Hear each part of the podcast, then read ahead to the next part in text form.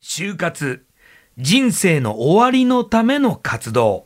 このコーナーでは、総裁のスペシャリストをゲストにお迎えして、K-MIX ムーブオン流に就活について分かりやすくお話を伺っていきます。スタジオには、出雲総裁の総裁ディレクター、高橋康弘さんお迎えしております。高橋さん、よろしくお願いします。はい、お願いします。はい、ということでございましてですね、いよいよ、はい、ね、始まりましたよ。始まりましたね。そうですよ、ムーブオンですよ。はい。ムーブオンの中でこうやって高橋さんとまたやれるといういやね。嬉しいです。嬉しいです。はいもうちょっとあの、元気よくいきましょう、もう。はいもうこういうことはね、あの、もう本当景気よく、元気よくいった方が、ねはいまあいいのでね、はい引き続き本当によろしくよお願いいたします。ろしくお願いいたしますさあ、ということでございましてですね、はいまあ、一発目なんで、いろいろ考えたんですけれども、はい。パルモのですね、パルモの就活について、なるほどちょっと今回は聞こうかなとはい思います。えええあのー番組からね、引っ越しはいてきて、こうやってね、いろいろ、こう変わったっていうのもあるんで、はい改めてこの時間ね、はい聞いてらっしゃる方にですね、はいパルモの就活について、そうですえね。お話ししていただければと思います。わかりました。はい。まず、就活。そうですよね。うんうんうん。えー皆さんがはい。一般的にはい思われる就活っていうと、はいおそらくですね、ええお葬式、自分のお葬式を。考えようと。考えておこうっていうことが、まず頭に浮かぶと思うんです。まあ終わるまあ活動ですよね。そう。そう、それぼ僕も思ってました、今。そう。ですよね。はいはい。で、もちろんそれが一番大事な就活なんです。はい。当然、自分のお葬式をどうするか、うん。えーどのようなスタイルで、うん。どのような宗派で、はい。誰を呼んで、うん。自分のお葬式を、えーやって、はい。まあ自分がね、えー子供、まああのー次世代のね、はい。方に、うんえーしっかりとね、迷惑かけないように考えておこうっていうことがよ、く言いますよね。本当に、あの、周りには迷惑かけないからとか、そね、あんたには息子さんとかう、ね、はい。あの、あんたたちにはえ迷惑かけないわよとか、うんはい。よく言います、言います。そうですそうです。はい。ただ、うんやはり、うんうんあのーそういった終わりの活動、はいお葬式のことうん。を考えてもらうっていうことははい。大事なんですうん、が、うん、うんパルモの考える就活っていうのは、うん。ええ。もっともっと、うん。まだまだ先のことなんですが、はい。人生を心からはい。楽しむ、うん。そしてうん。人生を豊かにできる、うん。こういった。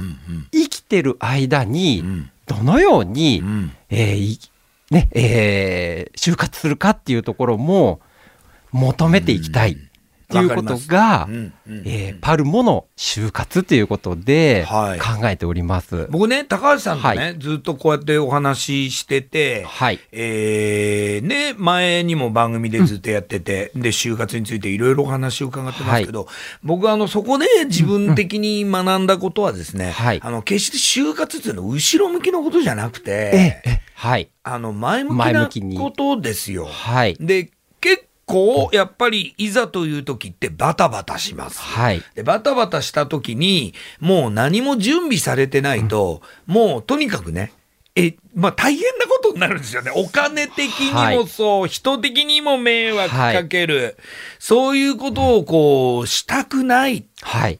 で、安心したまま、まあ、あの、就活はこういう考えでもういるし、準備もできているってなったらどうですか？その、まだまだ先だけど、はいその先を楽しく、前向きに生きられますよね。そうなんです。だって準備されてんだもん。はい。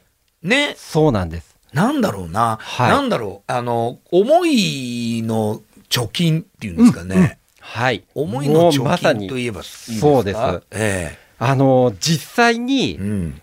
お葬儀っていうのは、はい。やはり、まあ、その、どなたもそうなんですけど、ええ一生に一回しかないじゃないですか。うんうんそうですね。ですけどと、さすがにね。人生は皆さんそれぞれね、はい。何年はい生きるかわからない。うんうん。まあ、その中で、はいやはり、その人生を充実させるためには、うんいろんな生きてる間にうん。行事であったり、うんうん。えー家で家でのね家庭でのこと、はいはい。えーいろんな、えーそれぞれのうん。人生が、あの都度あるところで、はい。私たちは、うん。まあ、冠婚葬祭、うん。えーということで、はい。今まではそこの部分でうん。ご案内して、はい。より良いサービスを求めてきたんですが、はい。もっともっと手前の部分から、はいやはり生まれてから亡くなるまでのうん。間で、人生ですよね。はい、そこの要所要所で、はい。やはり皆さんに寄り添ってあげれるようなうん。プランっていうか、えーそういったことをですね、うん。これからは求めて、うん。え生きたいっていうことですよね。生きたいと。